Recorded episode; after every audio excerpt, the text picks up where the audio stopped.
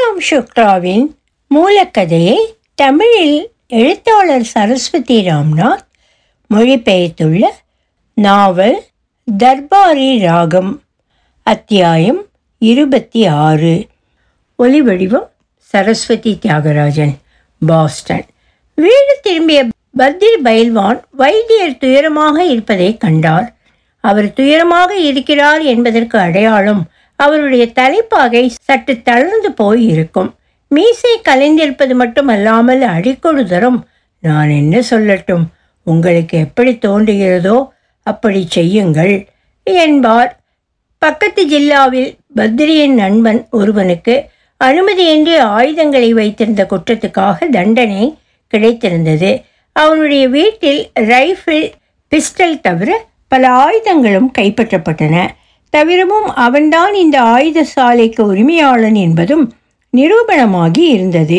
அந்த நண்பன் கோர்ட்டில் இந்த ஆயுதங்களோ அந்த வீடோ தன்னுடையது அல்ல என்று கூறிவிட்டான். வீடு அவனது கூற்றின்படி அவனுடைய மனைவியினுடையது. ஆனால் கோர்ட்டார் இதயம் இந்த ஆயுதங்களை பார்த்ததுமே அரண்டு விட்டதாக கேள்வி. சமயம் கிடைத்ததே என்று அவனுக்கு இரண்டாண்டு சிறை தண்டனை வழங்கப்பட்டது. பயில்வான் பத்திரிக்கு ஆயுதங்களில் அவ்வளவாக ஈடுபாடு இல்லை. ஆனால் நண்பனை துக்கம் விசாரித்து வர வேண்டியது அவசியம் என்று கருதினார். நண்பனோ ஹைகோர்ட்டுக்கு அப்பீல் செய்துவிட்டு தற்சமயம் பெயிலில் இருந்தான். ஹைகோர்ட்டில் தோற்று போய்விட்டால் சுப்ரீம் கோர்ட்டுக்கு போயாக வேண்டும். இதற்கெல்லாம் நிறைய பணம் செலவழிக்க வேண்டியிருக்கும். இதையெல்லாம் நானே தான் சமாளிக்க வேண்டும். இந்த காலத்தில் யாருக்கு யார் உதவுகிறார்கள்? என்று அவன் திரும்ப திரும்ப பத்ரியிடம் கூறினான். பத்ரி இதன் அர்த்தத்தை புரிந்து கொண்டார். அதாவது இந்த வழக்குக்கான செலவை அக்கம்பக்கத்து ஊர்களில் சூரியன் அத்தம்பித்ததும் தெருவிலே போகும் பாதசாரிகளும் வழிப்போக்கர்களுமே பகிர்ந்து கொள்ள வேண்டியிருக்கும் என்பதுதான் விஷயம். வழிப்பறி கொள்ளையடித்தல் எல்லாம் பத்திரிக்கு பிடிக்காத விஷயங்கள். இதனால் அவர் பணத்தை பற்றி கவலைப்படாதே கடவுள் பார்த்து கொள்வார் என்று ஆறுதல் சொன்னதும் நண்பன் சிரித்தான். ஆமாம்ப்பா பகவான் தான் கொடுத்திருக்கிறான் என்று கூலியிலே செறிய வைத்திருந்த ஒரு துணிமுடிச்சை எடுத்தான். பொட்டலத்தில் கசங்கிய நோட்டுகள் ஏராளமாய் இருந்தன. அதிலிருந்து இரண்டாயிரம் ரூபாய் நோட்டுகளை எண்ணி பத்ரியின் கையிலே கொடுத்தவாறே நண்பன் கூறினான் இவற்றை வைத்துக்கொள் நான் என்ன நிச்சயம்? இன்றைக்கு இங்கே நாளைக்கு எங்கேயோ ஒரு கால் ஜெயிலிலும் ஒரு கால் வீட்டிலுமாய் இருக்கிறேன். ஹைகோர்ட்டில் அப்பீல் தள்ளுபடியாகிவிட்டால் ஜாமீன் அத்துடன் முடிந்துவிடும். அப்பொழுது இந்த பணத்தில் சுப்ரீம் கோர்ட்டுக்கு அப்பீல் செய்ய ஏற்பாடு செய்துவிடு. இதற்குள் கடவுள் இன்னமும் மூவாயிரம் ரூபாய்க்கு மேல் ஏற்பாடு செய்து விட்டாரானால் அதையும் உன்னிடமே அனுப்பி வைக்கிறேன். இது எனது போதாத காலம். பகவானும் நீங்களும் தான் எனக்கு துணை. என்றான் நண்பன். இவ்வாறாக கடவுளை பற்றிய சர்ச்சையை முடித்துவிட்டு பயில்வான் பத்ரி. வீடு திரும்பிய போது பிறருடைய பணமாக இருந்தாலும் அவர் பையில் இரண்டாயிரம் ரூபாய்கள் இருந்தன.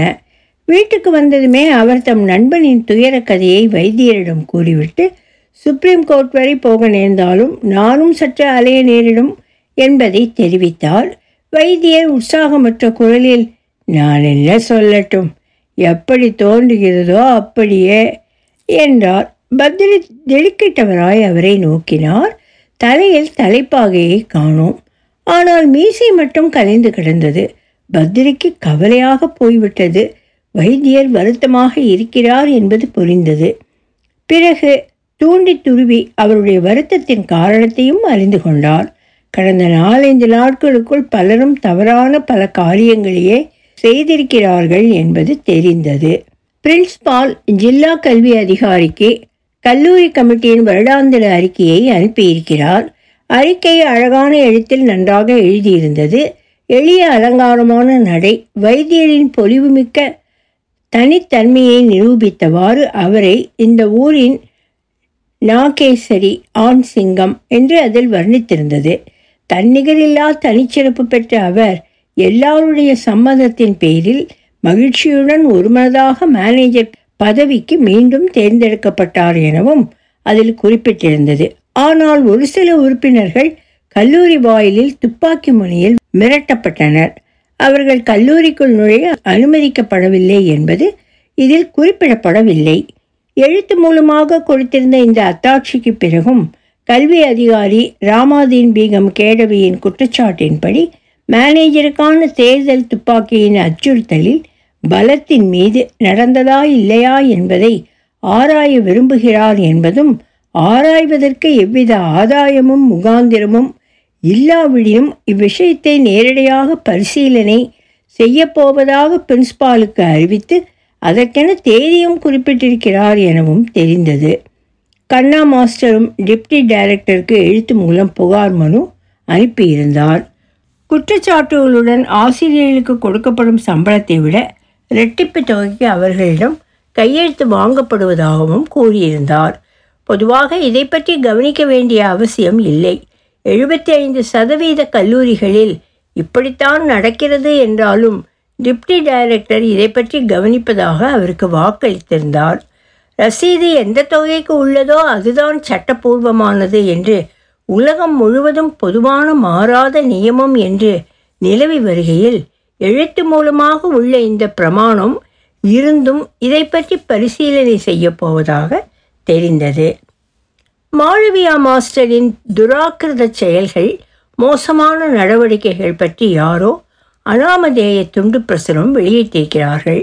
குற்றச்சாட்டு உண்மையோ பொய்யோ இப்படி அனாமதேய முறையில் தாக்குவது கோழைத்தனம். மாளவியா அப்படி நடந்து கொண்டிருக்கிறார் என்றால் யாரேனும் நாலு பேர் அறிய அவரை எதிர்த்து கண்டித்திருக்க வேண்டும். கண்ணா மாஸ்டர் ஒரு சில கல்லூரி மாணவர்களை சாட்சியாக வைத்துக்கொண்டு அப்பாவி பிரின்ஸ்பால் தான் இதை வெளியிட்டுள்ளார் என்று நிரூபிக்கப் போவதாய் கேள்வி. ரூபன் வாயை திறப்பதில்லை. ஆனால் கண்ணா மாஸ்டருக்கு துண்டு பிரசுரம் வெளியிட்டது சம்பந்தமான ருஜுக்கள் ரூபனின் உதவியினால் கிடைத்தது என்று காதில் விழுந்தது. கல்லூரியில் எல்லாம் நடக்கிறது. பாடம் போதிப்பதை தவிர என்று சில மாணவர்களை தூண்டிவிட்டு புகார் செய்யப்பட்டுள்ளது. அப்பாவி மாஸ்டர் மோத்திராமிற்கு எதிராக வகுப்பில் விஞ்ஞானம் போதிப்பதில்லை மாவு மிஷன் நடத்துவது எப்படி என்று சொல்லிக் கொடுக்கிறார் என்று குறை சொல்லப்பட்டுள்ளது. இதற்கெல்லாம் எழுத்து மூலமாக ருஜுவோ அத்தாட்சிகளோ கிடையாது. ஆனால் இவையெல்லாம் ஆராயப்படப் போகின்றன என்பதை பத்ரி அறிந்து கொண்டார். இவற்றை தவிர இப்பொழுதெல்லாம் ரங்கநாத் கூட சில சமயம் கண்ணாவுடன் பேசுகிறான். அவன் உடல்நிலை நன்றாக தேறியிருந்தது. ஆனால் மூளைதான் கெட்டுவிட்டது. இந்த கோஆபரேட்டிவ் இன்ஸ்பெக்டர் இருக்கிறானே. இவன் யுதிஷ்டருக்கு அப்பன் ஆகிவிட்டான் பெரிய தர்மாத்மா. ரெண்டாயிரம் ரூபாய்க்கு மேல் கையாடல் செய்திருக்கும் சூப்பர்வைசர் ராம் ஸ்வரூப் இதை வைத்தியருக்கு தெரிந்துதான் செய்திருக்கிறான். அந்த பணத்தை அவரிடமிருந்தே வசூல் செய்து கொள்ளும்படி மேலிடத்துக்கு எழுதியிருக்கிறான். மேனேஜிங் டைரக்டர் என்ற முறையில் வைத்தியர் இன்ஸ்பெக்டருக்கு எதிராக புகார் செய்தும் அது எழுத்து மூலமாக இருந்தும் அவன் மீது எவ்விதமான நடவடிக்கையும் இதுவரை எடுக்கப்படாதது மட்டுமல்ல இன்ஸ்பெக்டர் அங்கிருந்து மாற்றிவிட எவ்வளவோ முயன்றும் முடியவில்லை. இன்ஸ்பெக்டர் குடிக்கிறான் என்று கூட எழுத்து மூலம் எழுதி கொடுத்திருக்கிறார் வைத்தியர். அப்படியும் கோஆபரேட்டிவ் இலாக்காவில் எரிமலை வெடிக்கவில்லை என்பதுடன் லேசான பூகம்பம் கூட ஏற்படவில்லையே. பத்திரி பயில்வான் தந்தை அமர்ந்திருந்த ஆசனத்தின் மீது ஒரு காலை வைத்துக்கொண்டு அந்த முழங்காலின் மீது முழங்கையை ஊன்றிய அந்த கையில் தன் முகத்தை ஏந்திய நிலையில் நின்றிருந்தார். வைத்தியர் இதையெல்லாம் கூறி முடித்ததும் இவ்வளவுதானே என்கிறாய் நீ? என் சேவைகளுக்கு இதுவா பரிசு?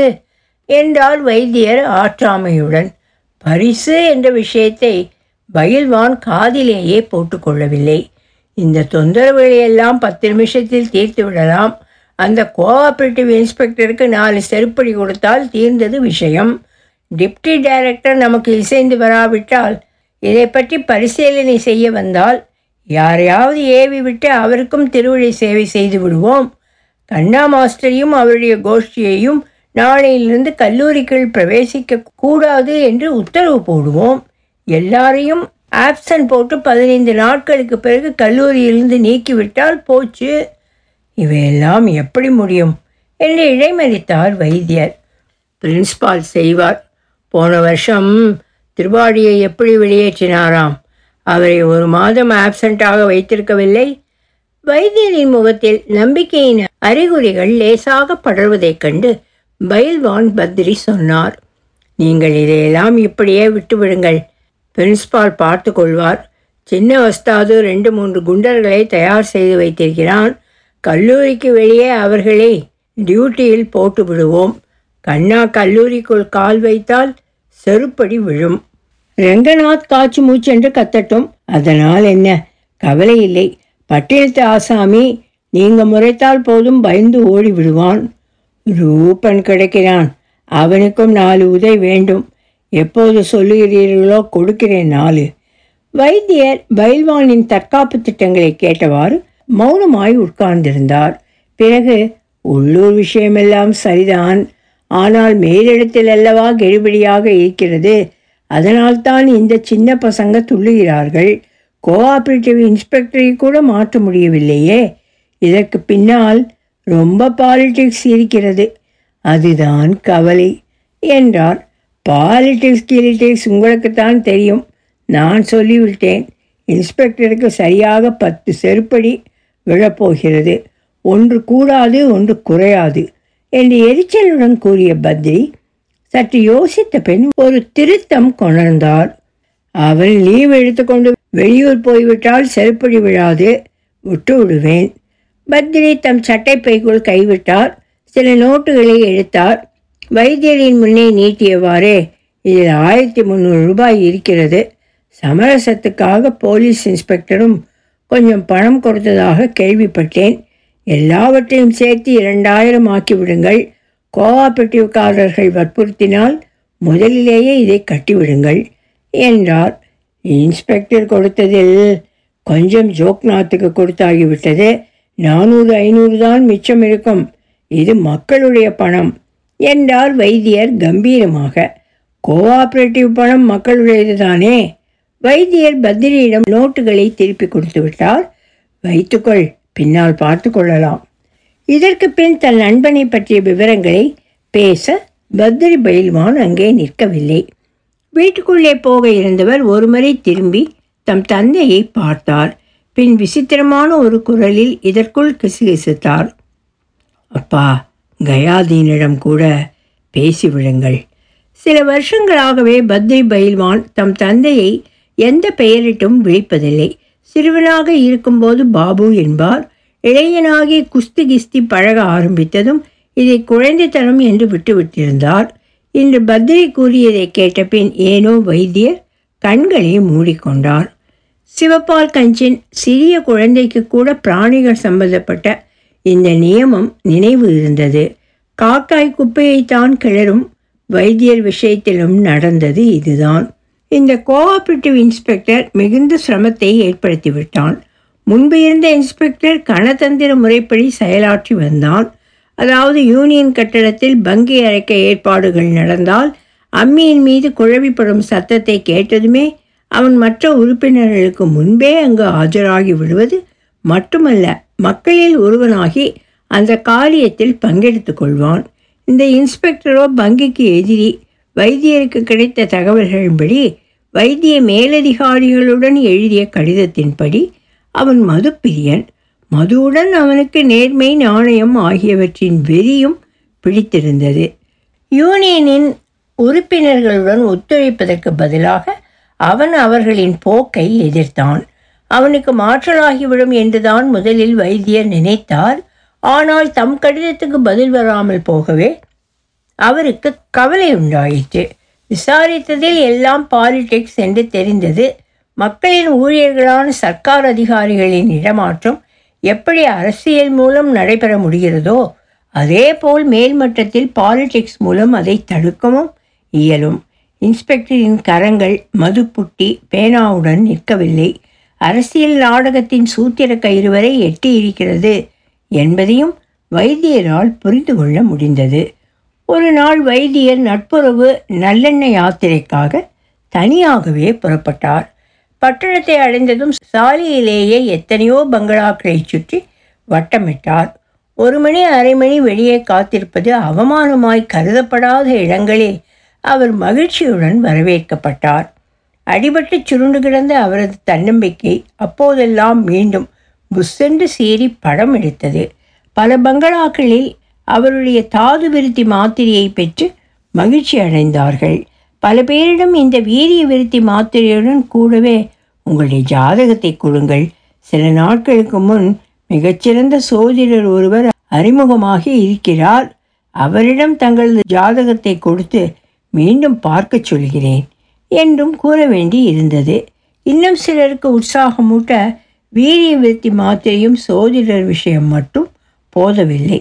ரிஷிகேசத்திலிருந்து ஒருவர் இந்த தேதியில் வரப்போகிறார்? ஆமாம் அந்த போலீஸ் அதிகாரியின் மீது இருந்த குற்றச்சாட்டுகள் எல்லாம் அந்த மகானின் ஆசீர்வாதத்தினால்தான் பொய்யென நிரூபணமாயிற்று. அவருக்கு உடனடியான பதவி உயர்வும் கிடைத்தது.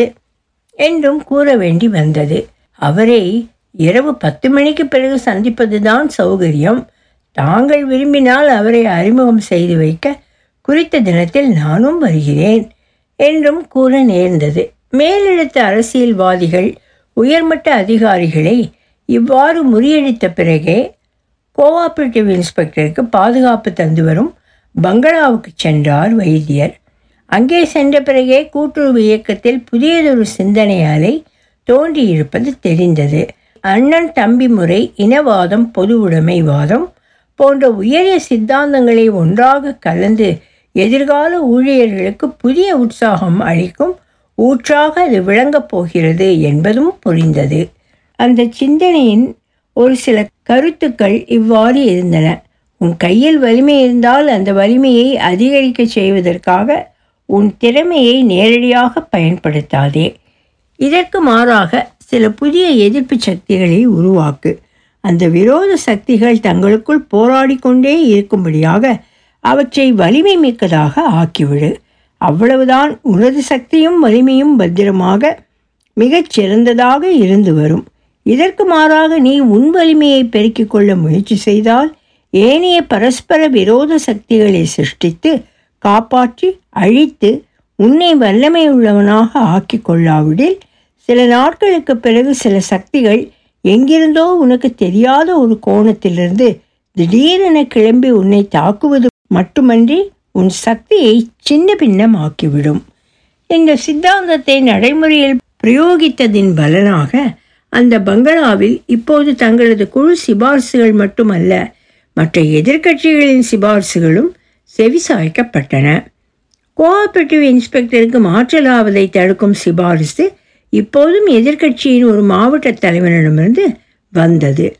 அந்த மாவட்ட தலைவனின் வலிமையை கொண்டு இன்னொரு மூன்றாவது எதிர்க்கட்சியின் மாவட்ட தலைவனை நசுக்க வேண்டியிருந்ததால் இந்த சமயத்தில் கோஆபரேட்டிவ் இன்ஸ்பெக்டரை மாற்ற வேண்டுமென வைத்தியர் சாகும் வரை உண்ணாவிரதம் இருந்தால் கூட அந்த மாற்றல் இயலாததாக இருந்தது. இதையெல்லாம் வைத்தியரிடம் யாரும் வாய் திறந்து கூறவில்லை. பங்களாவில் நடைபெற்ற பல விஷயங்களை சும்மா கண்ணால் பார்த்தாலோ முகர்ந்தாலோ புரிந்துவிடும். இதனால் அங்கே போனதும் அவருக்கு எல்லாம் புரிந்துவிட்டது. இருப்பினும் அவர் தைரியத்தை இழக்கவில்லை. அவர் வெகு தூரம் விஷயத்தை எடுத்துரைக்கவே முயன்றார். ஆனால் அது மேலும் சிக்கலாகி விட்டது எங்கள் யூனியனில் கையாடல் மாதிரி எதுவும் நடக்கவில்லை. அப்படியே ஏற்பட்டிருந்தாலும் கையாடல் செய்தவன் கண்மறைவாக இருக்கிறான். அரசாங்க எந்திரம் திறமையற்றிருப்பதால் அவனை இன்னும் பிடிக்கவில்லை. தமக்கும் இந்த ரசனைக்கும் எந்த சம்பந்தமும் கிடையாது. அப்படியே சம்பந்தம் இருப்பதாக நிரூபணமாகிவிட்டால் அவர்கள் எவ்வளவு சொல்கிறார்களோ அந்த பணத்தை தானமாக கொடுத்துவிட தயார். ஆனால் இதற்கெல்லாம் முன்னர் அந்த இன்ஸ்பெக்டர் மாற்றப்பட வேண்டும். அவரது நிபந்தனை இதுதான். இதன்பின் அவர்கள் எது சொன்னாலும் அவர் கேட்க தயார். இதுதான் வைத்தியர் கூறியதின் சாரம். மக்களுக்கு முன் நாங்கள் லட்சிய உதாரணத்தை முன்வைக்க வேண்டியவர்களாக இருக்கிறோம் என்று வைத்தியருக்கு பதில் கூறப்பட்டது. அப்படி செய்யாவிடில் மக்களின் நடத்தை கெட்டுவிடும். மக்கள் வழி தவறினால் நாடு முழுவதுமே கெட்டுவிடும். நிகழ்காலம் வருங்காலம் எல்லாம் நாசமாகிவிடும். ராமர் என்ன செய்தார்? சீதையை தியாகம் செய்தாரா இல்லையா? அதனால்தான் நாம் இன்னும் ராமராஜ்யத்தை நினைவு கூறுகிறோம். தியாகத்தின் மூலமாக போகத்தை அனுபவிக்க வேண்டும். இதுதான் எங்களுடைய லட்சியம். தேன தியத்தேன புஞ்சீதா. பிறருக்கு தியாகம் செய்துவிட்டுத்தான் சாப்பிட வேண்டும். இன்று கூட எல்லா தலைவர்களும் இதை செய்கிறார்கள். போகத்தை அனுபவித்த பிறகே தியாகம் செய்கிறார்கள். பின் தியாகத்தின் மூலமாக போகத்தை அனுபவிக்கிறார்கள். அந்த நிதி மந்திரி என்ன செய்தார்? ராஜினாமா கொடுத்தாரா இல்லையா? அந்த ரயில்வே மந்திரியும் இதைத்தானே செய்தார். அந்த ஒலிபரப்பு பிரச்சார இலாக்கா மந்திரியும் இதையே தான் செய்தார். இந்த சமயம் இந்த நாட்டுக்கு இந்த ராஜ்யத்துக்கு இந்த ஜிப்பாவுக்கு இந்த கோஆப்ரேட்டிவ் யூனியனுக்கு இப்படிப்பட்ட தியாகம்தான் தேவை. குற்றச்சாட்டுகளின் விசாரணை நடப்பதை விட வைத்தியர் ஓர் லட்சியத்தை மக்களின் முன் வைப்பதே மிக உத்தமமானது. லட்சியம் என்ற இந்த மாளிகையை நிறுவியதுமே எல்லா குற்றச்சாட்டுகளும் அதன் அஸ்திவாரத்தின் அடியிலே புதைந்துவிடும். அதனால் வைத்தியர் தம் மேனேஜிங் டைரக்டர் பதவியை தியாகம் புரிந்துவிட வேண்டும். தமக்கு எதிராக வந்துள்ள குற்றச்சாட்டுகளுக்கு அவர் தரும் பதில் இதுவாகவே இருக்க வேண்டும். தம் ராஜினாமாவை எந்த முறையில் வேண்டுமானாலும் சமர்ப்பிக்கலாம். ஸ்தாபன அமைப்பில் உள்ள குறையை சுட்டிக்காட்டலாம். சக ஊழியர்களின் மோசமான தன்மையை காட்டி தம் ராஜினாமாவை கொடுக்கலாம். அல்லது தம் கொள்கைக்காக இப்பதவியை துறந்ததாகவும் கூறலாம். அவர் மட்டும் ராஜினாமா செய்வதாக இருந்தால் அதற்குரிய காரணத்தை தேடிக்கொள்ள அவருக்கு முழு உரிமையும் உண்டு. ராஜினாமாவுடன் ஆனால் கீனால் எல்லாம் கூடாது. அது வெறும் ராஜினாமாவாகத்தான் இருக்க வேண்டும். இல்லாவிட்டால் ஒன்றும் நடக்காது. அப்படி ஏதாவது நடந்தால் அதன் விளைவு பிரமாதமாகிவிடும். இதை ஒரு கால அவரே கூட விரும்ப மாட்டார். இதுதான் அவர்கள் கூறியதின் சாரம். வைத்தியர் முடிவு செய்துவிட்டார். நான் ராஜினாமா செய்து விடுகிறேன். இதை என்னுடைய பலவீனமாகவும் நினைக்கக்கூடும். இருந்தாலும் வீணான பிரச்சாரத்துக்கு இடம் கொடாமல் உங்களுடைய ஆலோசனையின்படி நான் ராஜினாமா செய்கிறேன். ஆனால் பிரதேச ஃபெடரேஷனுக்கு வேட்பாளரை தேர்ந்தெடுக்கும் பிரச்சனை வரும்போது என்று இழித்தார் வைத்தியர். அவருக்கு இது பற்றி உறுதியளிக்கப்பட்டது எல்லா மகா புருஷர்களும் சமயம் நேரும்போது ஒரு லட்சியத்தை மக்களின் முன் வைப்பதற்காகவே இப்படி செய்கின்றனர். இதே நம்பிக்கையுடன் அவரும் ராஜினாமா கடிதத்தை கொடுக்கலாம். தகுதி பெற்ற ஆட்கள் குறைவாகவே இருக்கின்றனர். இதனால் தகுதியுள்ளவர்களுக்கு எவ்வித குறையும் ஏற்படுவதில்லை.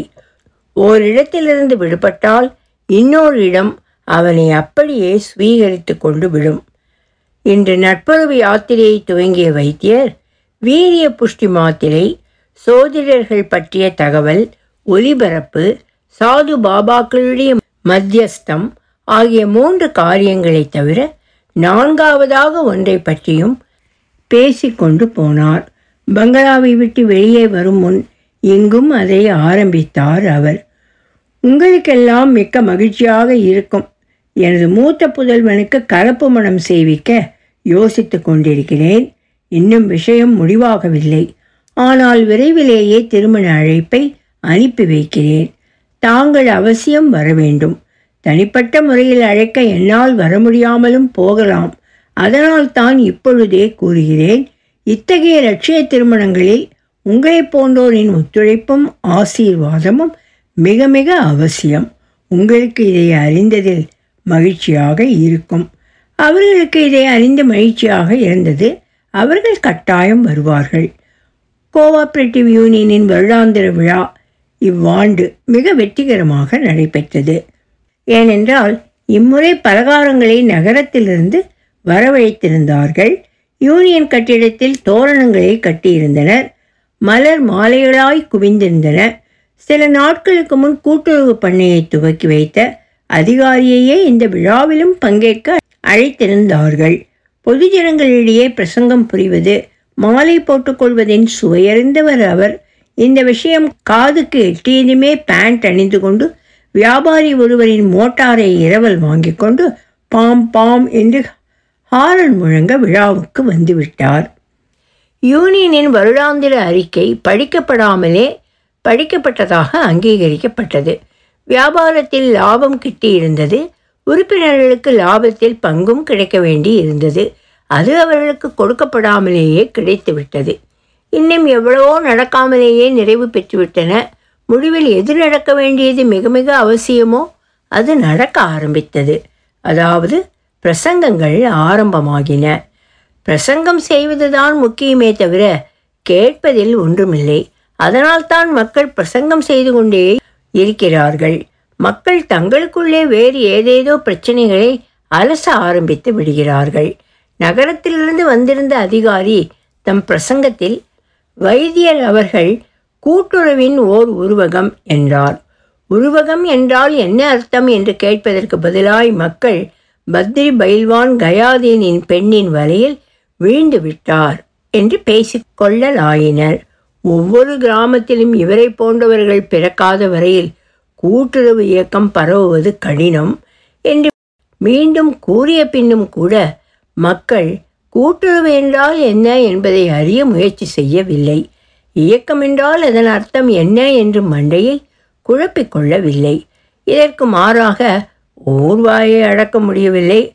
அதனால் திருமணம் செய்துவிட பார்க்கிறார் என்று பேசிக்கொண்டார்கள் இப்படி காதோடு காதாய் ரகசியம் பேசிக்கொண்டாலும் யாரும் எழுந்து தங்கள் குறைகளை சொல்ல முன் வரவில்லை.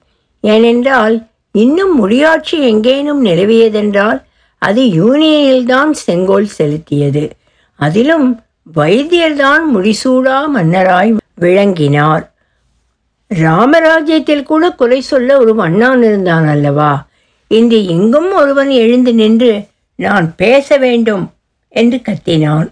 அவன் அருகில் அமர்ந்திருந்தவர்கள் அவனது வேட்டியை பிடித்து இழுத்தார்கள். வேட்டியின் மீது உள்ள ஆசையினாலாவது உட்காரட்டுமே என்றுதானோ என்னவோ. ஆனால் அவன் உட்காரவில்லை. அவன் ராமாதீன் பீகம் கேடவியின் கட்சி ஆள்.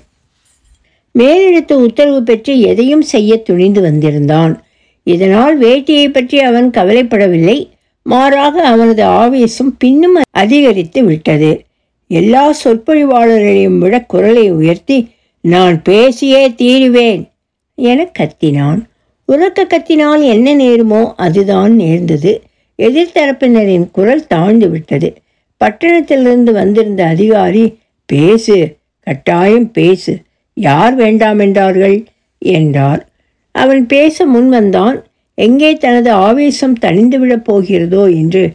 அவன் அவைத்தலைவர் அவர்களே சகோதர சகோதரிகளே என்று கூட சொல்லவில்லை. நேரடியாக விஷயத்துக்கு வந்துவிட்டான். இந்த அறிக்கையில் அவன் பெயர் என்ன? அவன் கையாடல் செய்தது பற்றி குறிப்பிடவே இல்லை. இங்கே ஒரு அயோக்கிய பயல் சூப்பர்வைசராய் இருந்தான். அவன் பெயர் என்ன?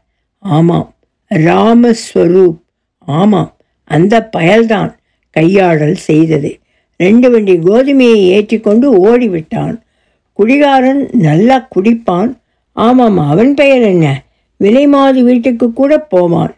இந்த வைத்தியன் அவன் காதோடு காதாய் பேசுவார். அவன் பெயர் என்ன? அவன் கிட்டத்தான் பேசுவார். ஒரு நாள் இரவு ரெண்டு கைவண்டிகள் வந்தன. இரவோடு இரவாய் மூட்டை ஏற்றிருக்கிறார்கள். ஒருவருக்குமே தெரியாது. அவன் பெயர் என்னவோ? பயல் ரொம்ப இனிக்க இனிக்க பேசுவான். என்னை தூரத்தில் பார்த்தாலே. அவன் பெயர் என்ன? தண்டம் சமர்ப்பிப்பான். வைத்தியருக்கும் அவன் பெயர் என்ன? ஒருவரும் தவறாக நினைக்காதீர்கள். நான் சொன்னாலும் சொல்லாவிட்டாலும் இது எல்லோருக்கும் தெரிந்ததுதான். ரொம்ப நெருங்கிய சிநேகிதம். பயல் ரெண்டாயிரம் ரூபாய்க்கு சாமானை கிளப்பி கொண்டு போய்விட்டானே. அவன் பெயர் என்ன? இதற்கு பொ- பொறு பொறுப்பு யார்? கோஆப்ரேட்டிவ் மிக நல்லதொரு அழகான சிலை. என்ன பெயர்? சிலை. ஆம். சிலையை எடுத்துக்கொண்டு திரியுங்கள். யார் எங்கே போகிறான்? என்ன விஷயம் என்று வைத்தியரை தட்டி கேட்க ஆள் கிடையாது. மிட்டாய் சாப்பிடுங்கள். தண்ணீர் குடியுங்கள். வீட்டுக்கு போங்கள். இந்த நாடு. அவன் பெயர் என்ன? முன்னேற்றம் அடையாது. நாட்டில் நடப்புகள் சரியாக நடக்க வேண்டும். கையாடல் நடந்தது எப்படி? இதை பற்றி விசாரிக்க வேண்டும். நான் படித்தவன் அல்ல. இதனால் யாரும் தவறாக நினைக்காதீர்கள். ஹோலி ஹோலி! சொற்பொழிவாளன் திடீரென ஓட ஆரம்பித்தான். ஜனங்கள் அவன் பின்னாலேயே ஓடியும் கூட அவன் நிற்கவில்லை. இந்த சமயத்தில் வைத்தியர் தம் இருக்கையை விட்டு எழுந்து மேடையிலே வந்து நின்றார். சொற்பொழிவு அவரை கண்டதுமே தன்னிடத்திலேயே சற்று துள்ளியது. பிறகு வாளை ஆட்டிக்கொண்டு தரையை முகர ஆரம்பித்து விட்டது. வைத்தியர் சில வினாடி சிரித்த முகத்துடன் நின்றார். கையாடலுக்கும் அவருக்கும் எந்தவிதமான சம்பந்தமும் இல்லை என்பது ருஜுவாகிவிட்டது. பின்னென்ன? முனிப்புங்கவர்களைப் போன்ற தோரணையில் அவர் பேச ஆரம்பித்தார். கையாடல் எப்படி நடக்கிறது என்பதுதான் கவனிக்கப்பட வேண்டிய விஷயம். உங்களிடத்தில் ஓர் ஆயிரம் பவுன் இருக்கிறதென்றால் நீங்கள் அதை கையாடல் செய்ய முடியாது. ஏனெனில் அந்த பொற்காசுகள் உங்களுடையவை. நீங்கள் அதை அனாவசியமாக செலவு செய்யலாம்.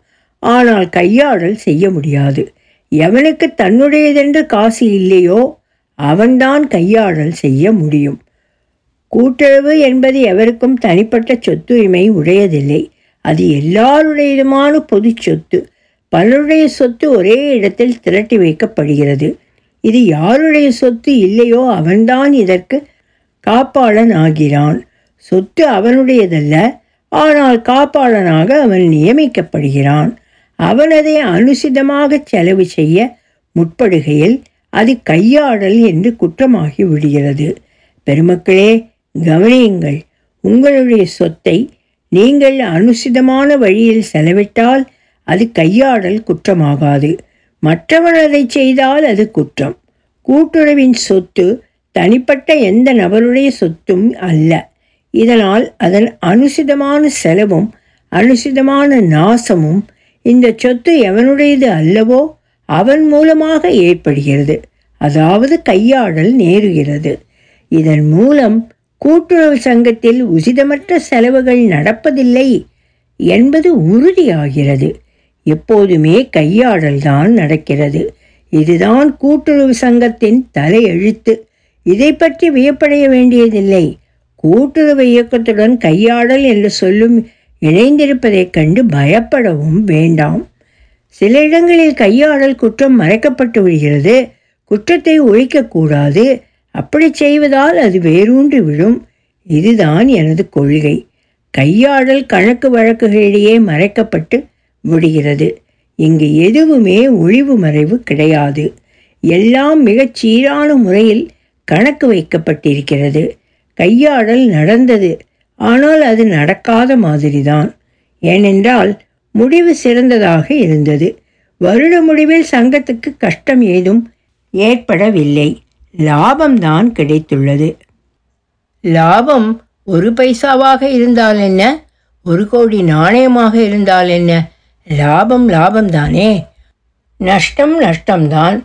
இங்கு நஷ்டத்தை பற்றி பேச்சில்லை லாபம்தான். இத்தகைய நிலையில் கையாடல் பற்றிய அத்தியாயம் அர்த்தமற்றது. அதை பற்றி பேசுவது சங்கத்தை அவமதிப்பதாகும். இது கூட்டுறவு இயக்கத்துக்கே அவமானமாகிவிடும். என் மீது தனிப்பட்ட முறையில் எனக்கு விரோதமாக குற்றச்சாட்டுகள் சாட்டப்பட்டுள்ளன. குற்றங்களை சுமத்துவது உசிதமற்ற செயல். அதிலும் தனிப்பட்ட முறையில் தாக்குவது பின்னும் உசிதமற்றது. இந்த சூழ்நிலையில் யாராலும் வேலை செய்ய முடியாது. அதிலும் பண்பும் மரியாதையும் உள்ள ஒருவனால் முடியவே முடியாது. இத்தகைய குற்றச்சாட்டுகளை நான் ஆட்சேபிக்கிறேன். மறந்து விடாதீர்கள். நான் குற்றச்சாட்டுகளைத்தான் எதிர்க்கிறேனே தவிர குற்றத்தை என் மீது சுமத்தியவர்களே அல்ல. குற்றங்களை சாட்டியவர் ஸ்ரீமான் ராம்சரண் அவர்கள். நான் அவரை மதிக்கிறேன். அவரிடம் என் மனத்தில் மிகுந்த மதிப்பு உள்ளது. ஆனால் அவர் கூறியுள்ள குற்றச்சாட்டுகளை நான் எதிர்க்கிறேன் பலமாக ஆட்சேபிக்கிறேன். எனது ஆட்சேபத்தை தெரிவிக்கும் பொருட்டு கூட்டுறவு சங்கத்தின் மேனேஜிங் டைரக்டர் பதவியை நான் ராஜினாமா செய்கிறேன். தம் நீண்ட இந்த சொற்பொழிவை முடித்துக்கொண்டு வைத்தியர் அமைதியாக உட்கார்ந்து விட்டார். இதன் பின் யாவும் மின்னல் வேகத்தில் நடைபெற்றன. ஒரே கூச்சல் களைபரம் நாடாளுமன்றத்திலிருந்து யாரோ உறுப்பினரை கையை பிடித்திழுத்து வெளியேற்றி விட்டது போல் அவ்வளவு கூச்சல் சந்தடி. பிறகு இந்த கூச்சலும் சந்தடியும் மெதுவாக அடங்கியதும் பட்டணத்திலிருந்து வந்திருந்த அதிகாரியின் கம்பீரமான குரல் ஒலித்தது. வைத்தியர் தமது முடிவில் உறுதியாக இருக்கிறார்.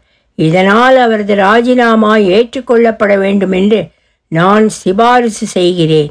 எப்படியும் இன்று அடுத்த ஆண்டிற்கான தேர்தல் நடக்க வேண்டும். ராஜினாமா செய்துள்ளதின் அர்த்தம் அவர் இனி மீண்டும் மேனேஜிங் டைரக்டராக இருக்க விரும்பவில்லை என்பதுதான். வைத்தியர் தாம் உட்கார்ந்திருந்த இடத்திலிருந்தே கூறினார் நான் உறுப்பினராக கூட இருக்க விரும்பவில்லை. என் கடமை முடிந்துவிட்டது. இனி இளைஞர்கள் முன்வர வேண்டும். அவர்கள்தான் இந்த இயக்கத்தை நடத்த வேண்டும். நீங்கள் இவ்வளவு தூரம் விலகிக் கொள்வது சரியல்ல என்பது என் அபிப்பிராயம். இல்லாவிட்டால் இந்த சங்கம் அப்படியே செயலற்று போய்விடும். இளைஞர்களை பற்றி கூறுகிறீர்களே சொல்லுங்கள். இந்த காலத்தில் அவர்கள் எங்கே இருக்கிறார்கள்? என்று வைத்தியருக்கு சமாதானம் கூறலானார். வந்திருந்த அதிகாரி வைத்தியர் அசையவில்லை. இளைஞர்கள்தான் முன்வர வேண்டும். இந்த காலத்திலும் அவர்கள்தான் இதை ஏற்று நடத்த வேண்டும் என்று வற்புறுத்தினார். முடிவில் பட்டணத்திலிருந்து வந்திருந்த அதிகாரி புதிய மேனேஜிங் டைரக்டர் தேர்ந்தெடுக்கப்படுவார் என்று அறிவித்தார். இதை அறிவித்த பின் மற்றவர்களுக்கு பேச இடம் கொடாமல் அவர் தாமே பேச ஆரம்பித்தார். வழக்கமான ரீதியில் துவங்கினார். சகோதரர்களே இந்த சங்கத்தில் நடக்கும் எல்லா தேர்தல்களும் ஒரு மனதாக தேர்ந்தெடுக்கப்பட்டு விடுவது இங்குள்ள பழக்கமாக இருந்து வருகிறது. இன்றும் இதே முறையில் காரியம் நடக்குமென்று நான் எதிர்பார்ப்பது மட்டுமல்ல மனப்பூர்வமாய் நம்புகிறேன். நீங்கள் யாராவது ஒருவரின் பெயரை கூட்டத்திலிருந்து இடையே லுங்கியுடன் எழுந்து நின்றான் சின்ன வஸ்தாது பேச்சின் நடுவிலே குறுக்கிட்ட அவன் தேர்தலில் கீழ்தலில் என்ன இருக்கிறது சாகப்? இந்த சங்கம் பேங்க் மாதிரி. இதிலேயும் நீங்க தேர்தலை நுழைக்கிறீங்களா? என்றான்.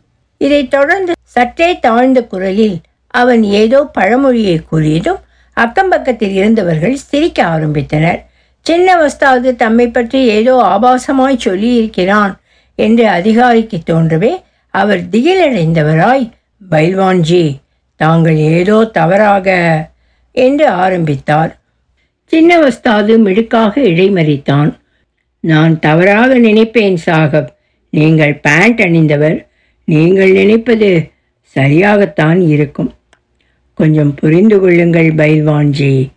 என்றார் அதிகாரி பவ்யமாக. அவனை சற்று தட்டி கொடுக்கிற போல பேசலானார். நான் பேசியது தேர்தலுக்கு ஆதரவாக அல்ல. இங்கு தேர்தல் நடத்தும் வழக்கம் இல்லை என்பதை சுட்டிக்காட்டினேன். இங்கு யாவுமே ஒருமனதாய் தீர்மானிக்கப்படுகின்றன. அதாவது தேர்தல் வந்து சின்ன உஸ்தாதுவின் மார்பு நிமிர்ந்தது. உரத்த குரலில் மீண்டும் அதே தேர்தல் கீர்தல் என்கிறீர்கள் சாகப். தேர்தலை பற்றித்தான் பேசுகிறீர்கள். நான் சொல்லிவிட்டேன். இங்கே தேர்தல் கீர்தல் எதுவும் தேவையில்லை. அது நடக்காது. வைத்தியருக்கு விருப்பமில்லைன்னா விட்டு விடுங்க கோழி கூவல்லைனா விடியாமலா போய்விடும் என்றான் வீராப்புடன். மாலை சுமார் மணி நான்கு இருக்கலாம். புழுதியை கிளப்பிக் கொண்டு காற்று வீசியது. புழுதி படலத்திலிருந்து தப்புவதற்காக கண்களை அடிக்கடி சிமிட்டியவாறே சின்ன வஸ்தாது தன்னிடத்தில் இருந்தே உடலை இப்படியும் அப்படியும் அசைத்து ஆட்டி பேசிக் கொண்டிருந்தவன் வெறிகொண்டவனாய் கத்தினான். அவனது ஆவேசத்துக்கும் கூச்சலுக்கும் காரணம் எதுவுமே இருக்கவில்லை. ஆனால் அவனது ஆவேசம் மேலும் மேலும் அதிகரித்து கொண்டே போக குரலும் உயர்ந்து கொண்டே போயிற்று. இந்த அளவுக்கு மக்களின் உற்சாகமும் அதிகரிப்பதைக் கண்ட அதிகாரியின் திகிலும் பல மடங்காக பெருகியது. போர்க்களத்தில் பட்டாளத்தை முன்னேறும்படி உற்சாகம் மூட்டுபவன் போல் தன்னை பாவித்து கொண்டிருந்த சின்ன வஸ்தாது முடிவில் சொன்னான் வைத்தியர்ஜி விலகிவிட்டார் கவலை இல்லை. அவருடைய இடத்தில் இன்னொருவர் உடனே உட்காரப் போகிறார். அவ்வளவுதானே? இதற்கு தேர்தல் என்ன தேர்தல்? பெரிய தேர்தல்காரர்கள்.